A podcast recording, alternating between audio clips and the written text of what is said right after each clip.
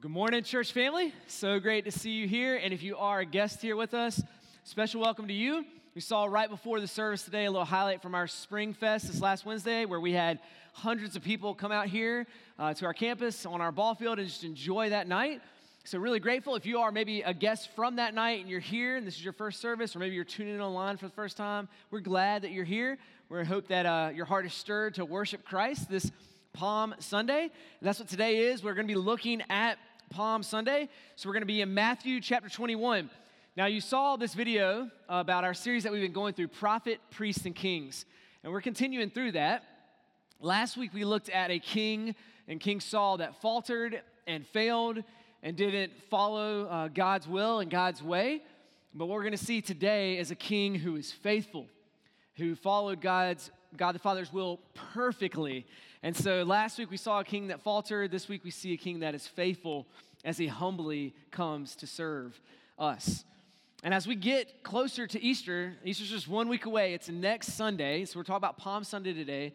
But next week is Easter. We've been doing some things to help encourage you as our church family to worship Christ well this Easter. Every Sunday is important. Every Sunday, we're remembering that that's the day that Christ rose from the dead and defeated the curse of sin. And so there's a celebration we do every single Sunday. But there is something special and unique about Easter for us, and I don't want us to miss it. And so we've had these 40 days of prayer, uh, this little booklet you've been going through. I hope you're following along and praying those each day to help prepare your heart, maybe even reading that um, before you have dinner at night with your kids or your grandkids around. Um, and if you're new here and you didn't get one of those 40 days of prayer, we still have them in our Welcome Center. You can pick those up on your way out and start actually today. It's day 33 in there. It's labeled Palm Sunday, so you can't mix it up. And start praying this last week leading up to Easter to prepare your heart to praise and to worship Christ. Another thing we have is a Good Friday service this coming up Friday. Now, I'm really excited about that. I hope you are. We've never done something like that as a church before to, to come in and celebrate Good Friday, and it is a celebration.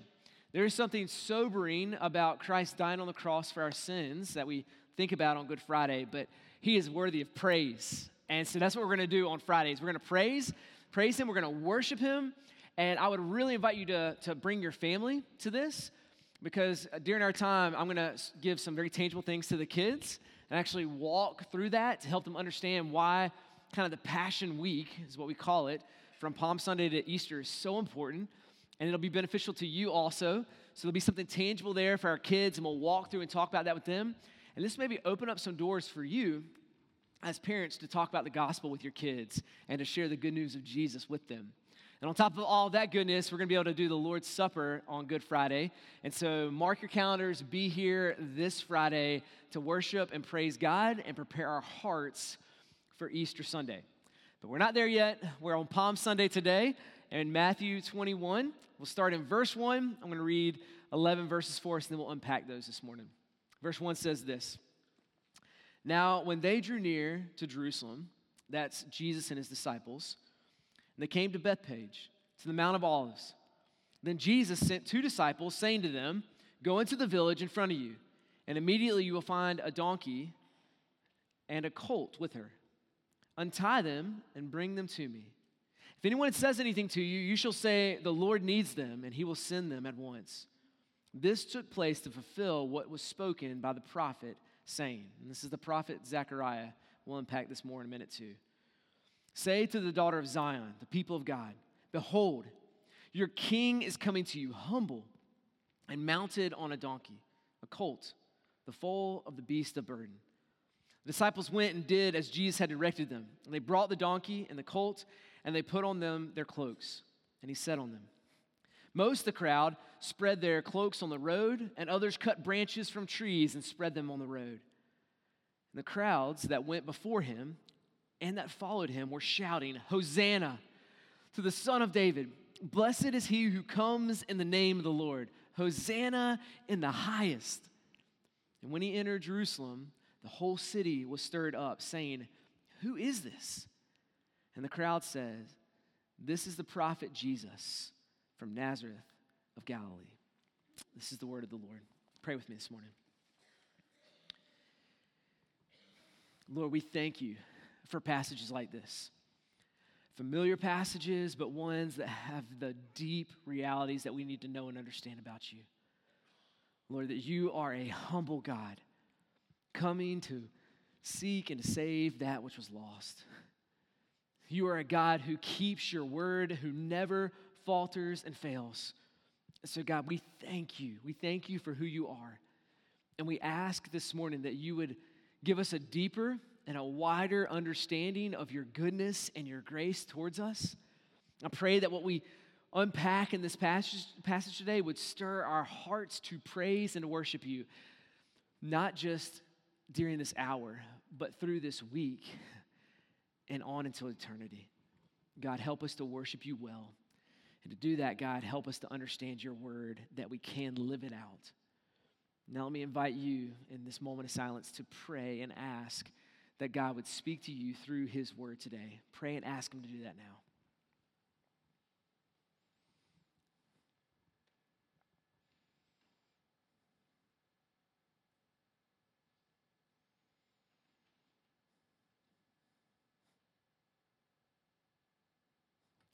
Lord Jesus, we thank you for your goodness and your grace to us.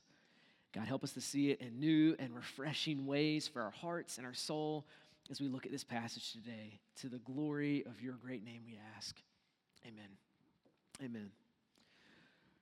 Now, I'm sure as I, as I read this story, nobody was like incredibly moved by this story. I mean, it seems like an odd story, right?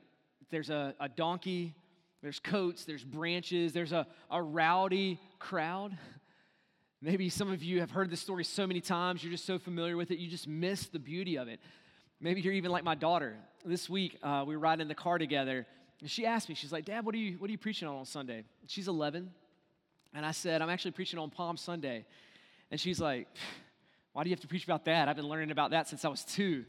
Like she, she's got it figured out, right? She's 11 years old. She's heard it so many times. And that's how many of us feel when we come to passages like this. Like, man, I know it. What's the big deal? What's the big deal about this passage? Now, it's important because there is a very, very big deal about this passage. I want you to think about this Matthew, Mark, Luke, and John, those are the four gospels we have in our Bible. Every single one of them records this moment in the life of Jesus. Why? It's an odd moment, right? It's an odd moment. Like donkeys, coats, palm branches, like really? Like was was not Matthew sufficient? Like, let's just have Matthew write it and everybody else can kind of leave that part out. Because obviously, like Jesus going to the cross and obviously Jesus raised from the dead is way more important. Like that makes sense to have it included. But why the Palm Sunday? Why this time? Well, it's because they all realize that this is a big deal. That this matters, that this is important, not just to them, but to us today. So, what I want to do with the time we have is I want to give you three reasons why Palm Sunday matters to you and why it matters today. The first reason is this Palm Sunday shows us the king who keeps his word. The king who keeps his word. Now, I'm going to talk about Jesus being king uh, throughout this entire message today. And we miss it, but this passage is highlighting that Jesus is king.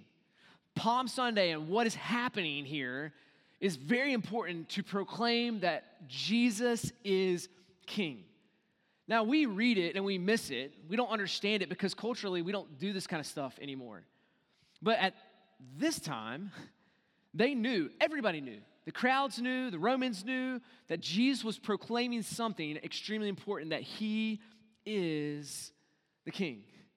But culturally, they understood it. We don't understand it. But let me help us. Let me help us understand that there's some things culturally that we understand without missing a beat.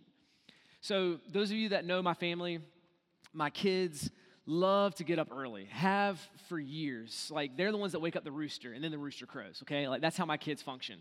That's just the job that they decided to take on when they were born. They never let it go. So, several years ago, we were down at the beach with family, and our kids wake up really early. We don't want to wake up the rest of the family. So, what I do is I'm like, okay, I'm going to get our kids, we're going to go down to the beach and watch the sunrise, right? Because we're up before the sun. And so, we're down there on the beach watching the, the sun come up, and there's a, a younger couple that's walking on the beach, and they're holding hands and they're just smiling, they're happy. You can just tell there's like just something romantic about the moment. And they stop, and they're a little ways away from us. We can't hear what they're saying, but we see them. And he gets down on his knee, and he opens the box, and there's a ring inside. And we just see her smile, and him stand up, and they give each other a big hug, and it's this amazing moment. Now, everybody in this room knows what happens in that moment. I knew, I couldn't hear what they said, but I knew what happened. Right? You, you know what happened, and you weren't there either. What happened? they got engaged. How, how do you know that? Because you, you know that there's certain things. There's a couple, they, they, they, seem to love each other. They're walking along. There's a guy that takes a knee. He opens the box. He's got a ring in there, which means, you know, engagement. So all these little things come together and we see it and we're like, ah, okay, I know what's going on. Now, that's something culturally we all understand. What's happening in Matthew 21, culturally, everybody understood.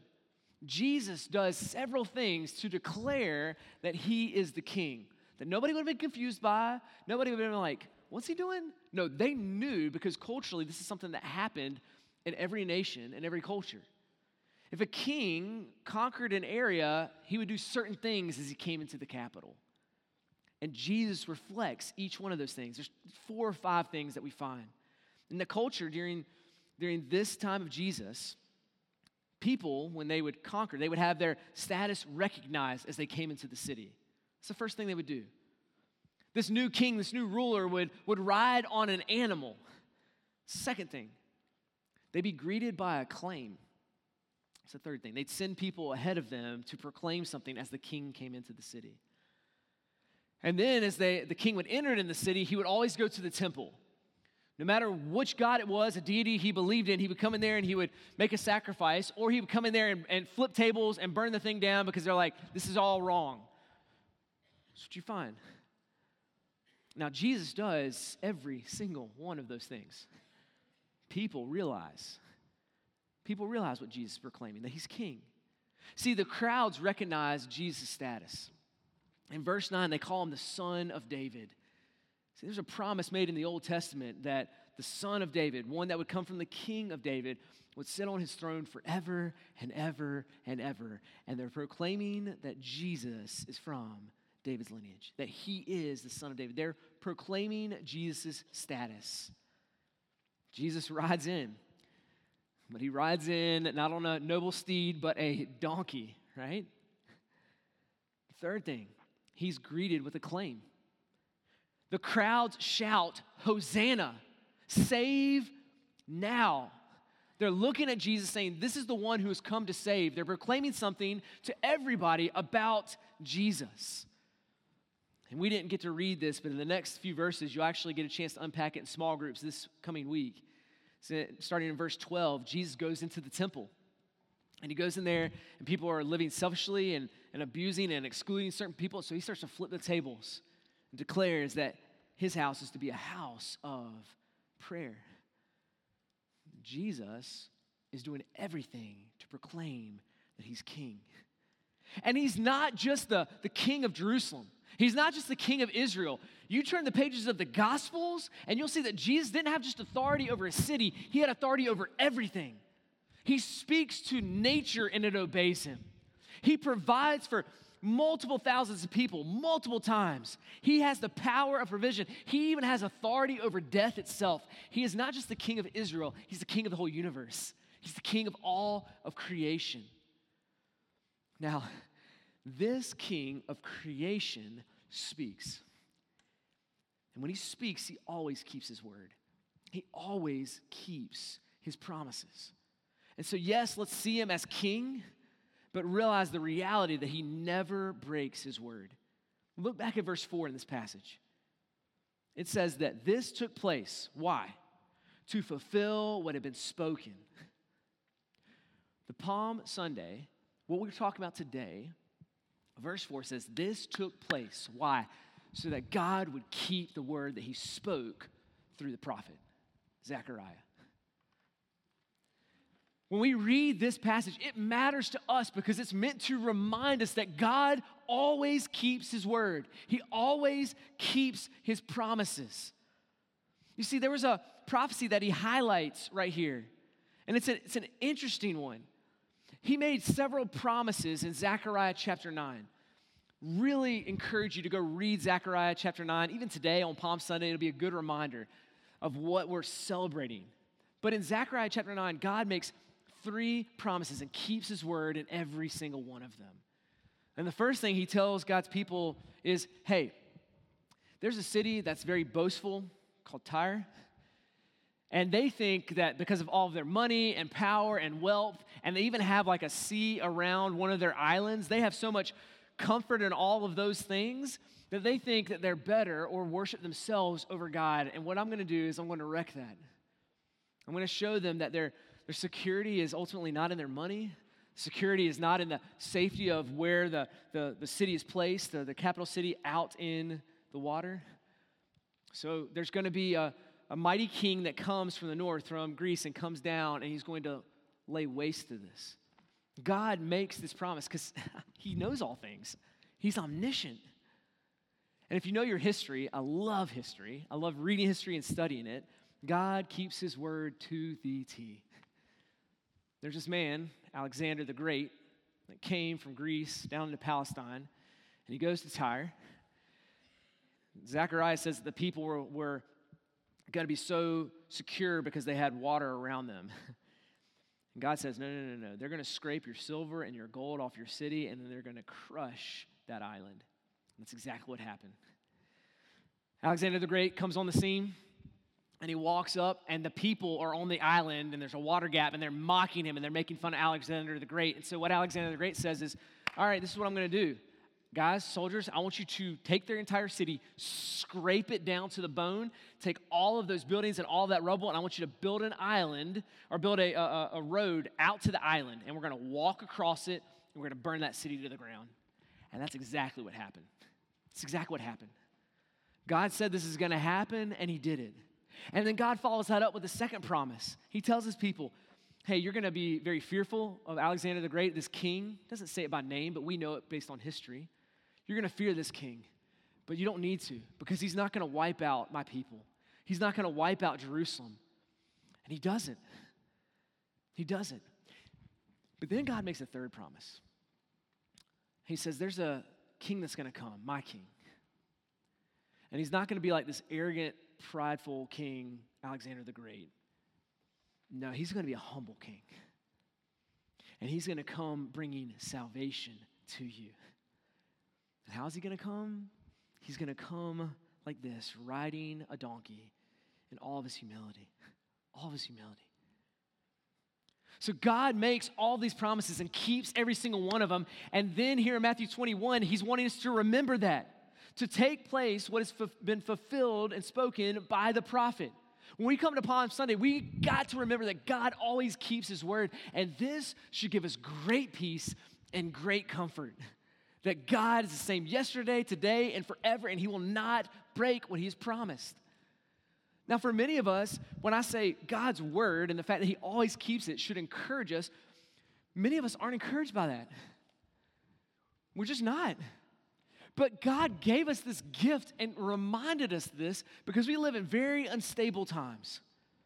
Things are always going up and down, and we're trying to find security and safety and all these different things, and we continue not to find them. And God's like, Look to me. I'm the only one that's stable.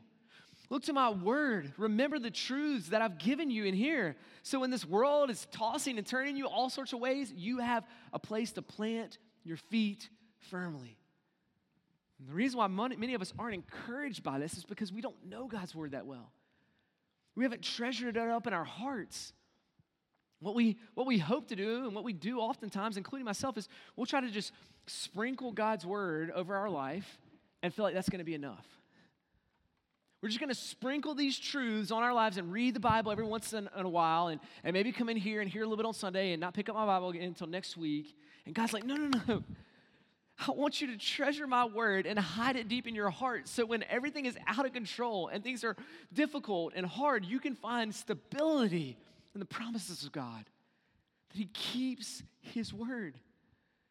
This doesn't mean that we're not going to go through tumultuous times or difficult times. God's word even tells us that we will. Some of you, even in this room today, you're living in a Psalm 88 season. Psalm 88 talks about the, the psalmist is writing and how difficult and how hard things are. And he says, My only friend, my closest friend, is darkness. All my companions have left, and my spouse has left me, and the only friend I have is darkness. Some of you feel like that. But if you read Psalm 88, he talks about God's word and God being that firm foundation in these dark times. This is meant to give us hope and peace and rest. We should look different than a world that doesn't know God. Because our hope doesn't rest in our bank account or our economy or our politics, it rests in the Lord God Almighty. That's where our peace rests in Him. So, Palm Sunday, this is what God is trying to get us to see. This is what God is trying to get us to grasp. Now, there are times where God takes a while to fulfill His word, and it can be difficult waiting on God, but don't be confused. Don't misunderstand. God will keep his word. And you go and you read the book of uh, Hebrews. Hebrews chapter 11 is a, is a whole list of godly women and godly men who followed God, and many of them heard God's promises and yet struggled to trust in God. Is he going to keep his word? There were doubts that filled their mind at time, but they were faithful to follow the Lord even in the midst of their doubts, and they found a reward. They found the reward in Him. Some of us sit feeling like God has promised and has not fulfilled yet. But think about the people in Zechariah's time. God makes this promise hey, a king is coming. A king is coming, it's gonna rescue you and bring salvation and protect you. And they had to wait 500 years before Matthew 21 happened. 500 years. Had God not kept his word? No, he kept his word. Absolutely. Sometimes you just got to see that God has a longer view than we do. But nonetheless, he always fulfills what he has promised in his word. So, church, be encouraged. Be encouraged in tumultuous times that God is faithful to keep his word. That's what Palm Sunday is meant to remind us. Now, some of you hear that, and you still maybe struggle to trust God. Is he really that good? Is he really going to keep his word? And that leads us to the second reason why Palm Sunday is so important. Palm Sunday displays a humble king who came to save us. See, our God is a good God. He is a God who came to save. He's not just some tyrant that's up in the clouds that gives commands. No, He is a God who loves and He keeps His word. One of the ways he does that is by showing his great love for us through his humility as he comes to save us. This passage, this passage shows us the humility and the gentleness of Jesus. It comes into focus for us to understand and to see in a really unique way and in some odd ways. I mean, there's a donkey. Matthew tells us that Jesus rides a donkey into Jerusalem. What? He did this intentionally. He could have got something else. There could have been many other options that Jesus could have chosen, but he picks a donkey to communicate because he wants you to see. He wants us to understand the humility of our God to come for us and to save us. And it might be confusing to us. Put yourself in the shoes of the disciples. Remember, they know all these checklists of a king and what he should do. And so when they hear what Jesus is planning, and Jesus is like, hey guys, we're gonna head into Jerusalem, the, the holy city, they're like, yes, let's go. That's awesome. We're gonna do that. And he's like, yeah, and then we're gonna go into the temple right after that. And they're like, that's right. That's what the king does. He goes into the temple. And then he's like, and now I'm gonna need something to ride in on. And they're like, yes, what are you gonna ride in on? he's like, a donkey. They're like, what? Um, hold on, hold on, hold on. We need to get a PR person in here, Jesus, because like this donkey's not going to work. Like if you're going to declare yourself as a king, um, this donkey thing's not going to look good for, for the PR side of things. And if you notice in this passage, it's funny. Jesus didn't just ride any donkey in. Jesus tells disciples, hey, go and find a donkey. And when you find the donkey, you're going to see uh, the colt tied next to her. That's a baby donkey.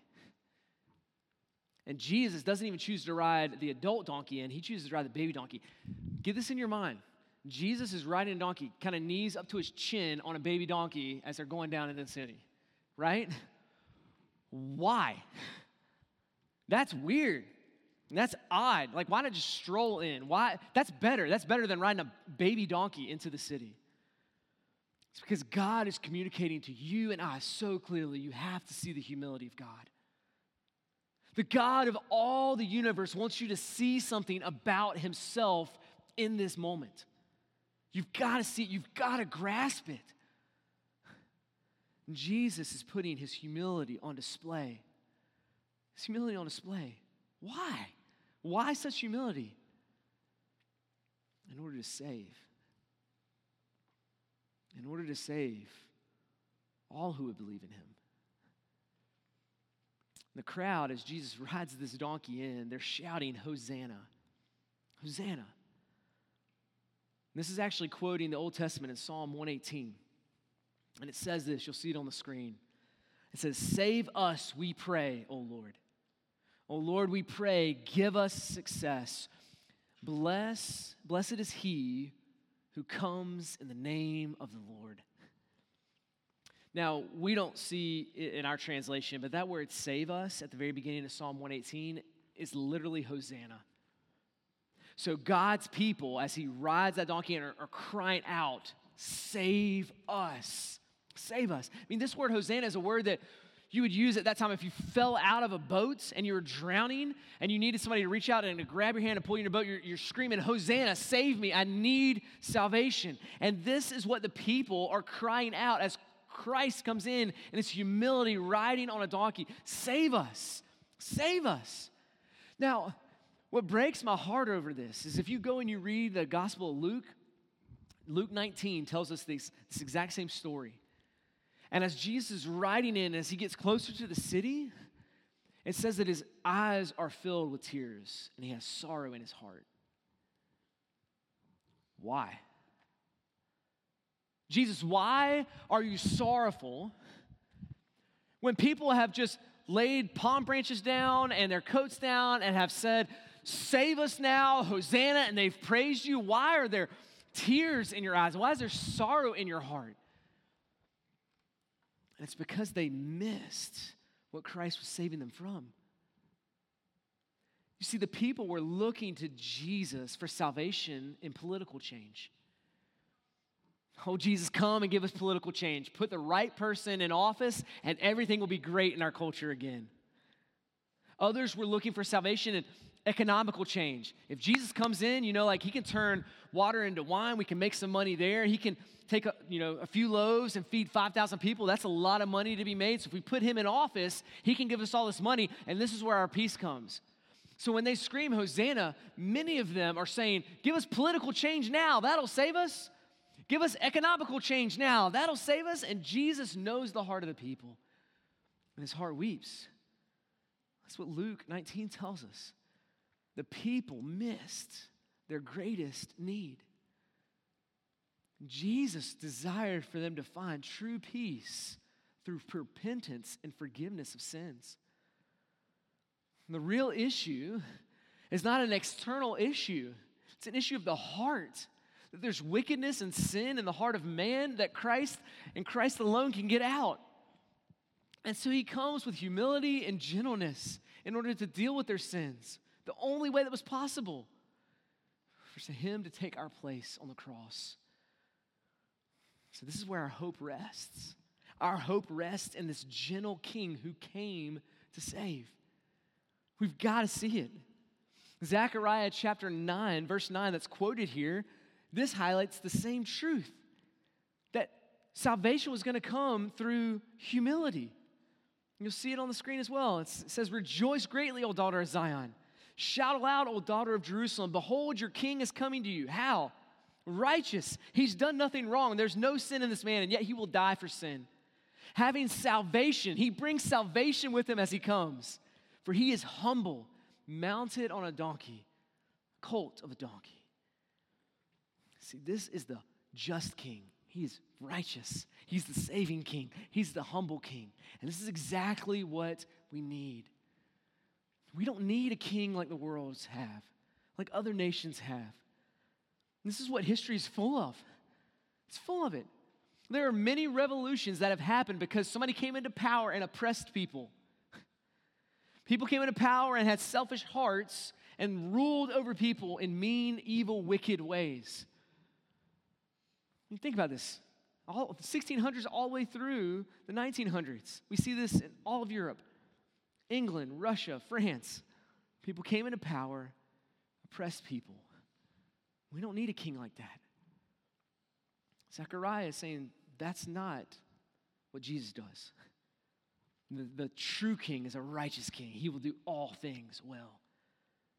He's the true king. He's not going to come to enslave you, but to bring liberation through salvation.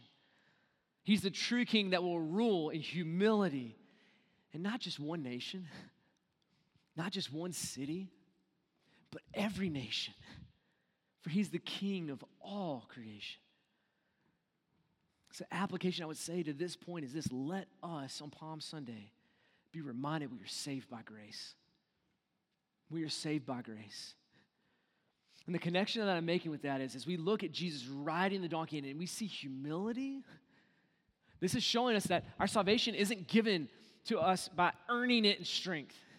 It's not our strength that gives us salvation. It's through the humble, saving grace of our God that we find salvation. And this is different from any other religion in the entire world. Any other philosophy that you can think of, this is different. Because everything else will say this you be a good, good person. You live up to the moral standards, whatever those moral standards are for your culture and your time, do what's right in your own eyes, and like you're a good person. There it is. That's your salvation. That's your freedom. That's what you get. But what we find is that is not what Jesus is communicating.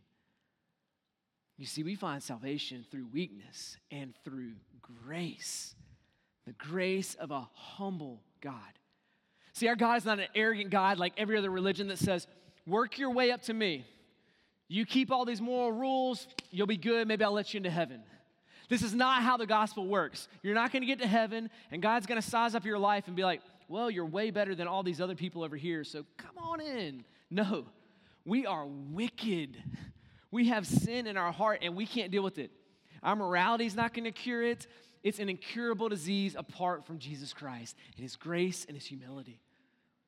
And it's through his humility, a God that leaves his throne, sets down his crown, and comes to earth in order to save us. There is no other way by which we could be saved. If there was, then this is the biggest blunder in all of history. If all we needed to do is just be a little bit better or have Jesus make us a little more moral, then why did he have to come? Just send some teaching. Some teaching will clean us up and then we'll be good and we'll come into heaven. But no, he comes and is humiliated and dies on a cross in order to save us. This is the gospel. We are saved through humility and weakness, not in the strength of ourselves. Now, some of you think, well, that doesn't apply to me at all. And I, I want to help us at least process that aim at our own heart for a second. Let me, let me talk about that for a little bit. If you fall into that category of I'm trusting my strength, for my salvation. That's where my hope rests. Then you'll fall into one of two categories. You'll fall into pride or despair.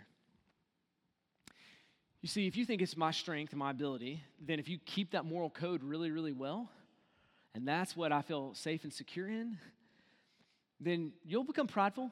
Hey, I've kept all these marks. I've done everything. I'm a good, I'm a good person. And then you'll start to become arrogant and you'll start to judge other people that don't keep the same standards as you do.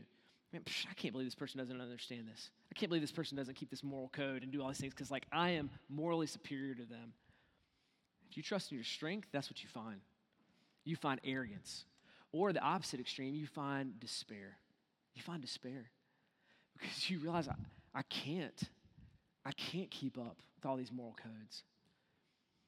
I've messed up, not just once, twice, multiple times. I swore I'd never do it again, but here I am again, and I can't keep it. And so we're just so weighed down and we're bogged and we're depressed by, by everything in our life because that's not the gospel either if you're trusting in your own strength because you can't do it.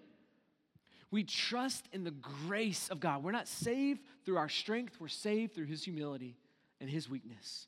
The grace of Jesus to come and to do what we could not do on our behalf. Please do not miss this on Palm Sunday. Please don't miss this truth. I beg you. Because the people miss it. If you look at the end of verse 10 and going into verse 11, these people know Jesus, but they don't see him as Lord. People are asking the question at the end of verse 10 uh, who is this guy? And the crowd say, This is the prophet Jesus from Nazareth of Galilee. They know his teachings. Hey, he's a pretty good teacher. They call him a prophet. They know his name. This is Jesus. They know his hometown, his home city. They know that from Nazareth of Galilee. And yet they do not know Jesus. They don't see him as king. They don't see him as the one who humbly came to give them what they could not earn. They could only receive it, they couldn't achieve it. Please, please don't know this story and know the name of Christ and know all these facts about Jesus and yet never bow your knee to him as king. Though he is humble and though he's riding in on a donkey, he's still worthy of all worship. He's still worthy to have us bow our knee to him and proclaim him as Lord of all of our lives. It's the only way we're going to find salvation. It's the only way we're going to find peace and hope that we long for and need. Lastly and quickly, I'll give you the third reason why Palm Sunday matters to us, and it's because Palm Sunday gives us a glimpse of what is to come. To give us a glimpse of what is to come. The entry into Jerusalem with the waving palms is very short lived. You see, just a couple of days later, some of the same people are proclaiming, Crucify him. It's short lived preview of an eternal Palm Sunday that is to come. The book of Revelation talks about the final fulfillment of Palm Sunday, and it says this in Revelation chapter 7, verses 9 through 10. After this, I looked, and behold, a great multitude, which no one could number, from every nation, from all tribes and peoples and languages, standing before the throne, before the Lamb, clothed in white robes, with what? Palm branches in their hands, crying out in a loud voice Salvation belongs to our God who sits upon the throne and to the Lamb. This is what is to come for all believers. One day, we who have been saved by God's grace are going to stand with millions of other believers from Bangladesh and Egypt and Iceland and Australia and Ecuador from Japan and Burma, thousands and thousands of people, and we will be proclaiming that our God saves, that He is the Lamb that was slain on our behalf, and salvation belongs to Him. We're gonna see with our eyes endless fields of green and shimmering with life and pulsating with praise to our God who is worthy of it forever and ever. Amen. And so praise Jesus today for his faithfulness to keep his word that everything he said he was going to do, he brought to pass. Praise God for his great humility to come and to save us when we could not, our sa- when we could not save ourselves. Think about this. Had Jesus forsaken his word or disregarded his humility on the first Palm Sunday and taken the throne then, then none of us would ever be able to stand before the throne in white robes waving palm branches of praise to him in the age to come. We could not do it. But praise be to our great God who always keeps his word and who came to save us through his humility. Let's praise him. Pray with me. Lord, thank you. We thank you that you brought salvation to us in humility. We thank you that we have hope, not that we have earned our salvation, but we look to you and believe that you have brought salvation to us. God, you humbled yourself and left heaven and came to earth because we could not make it there apart from you.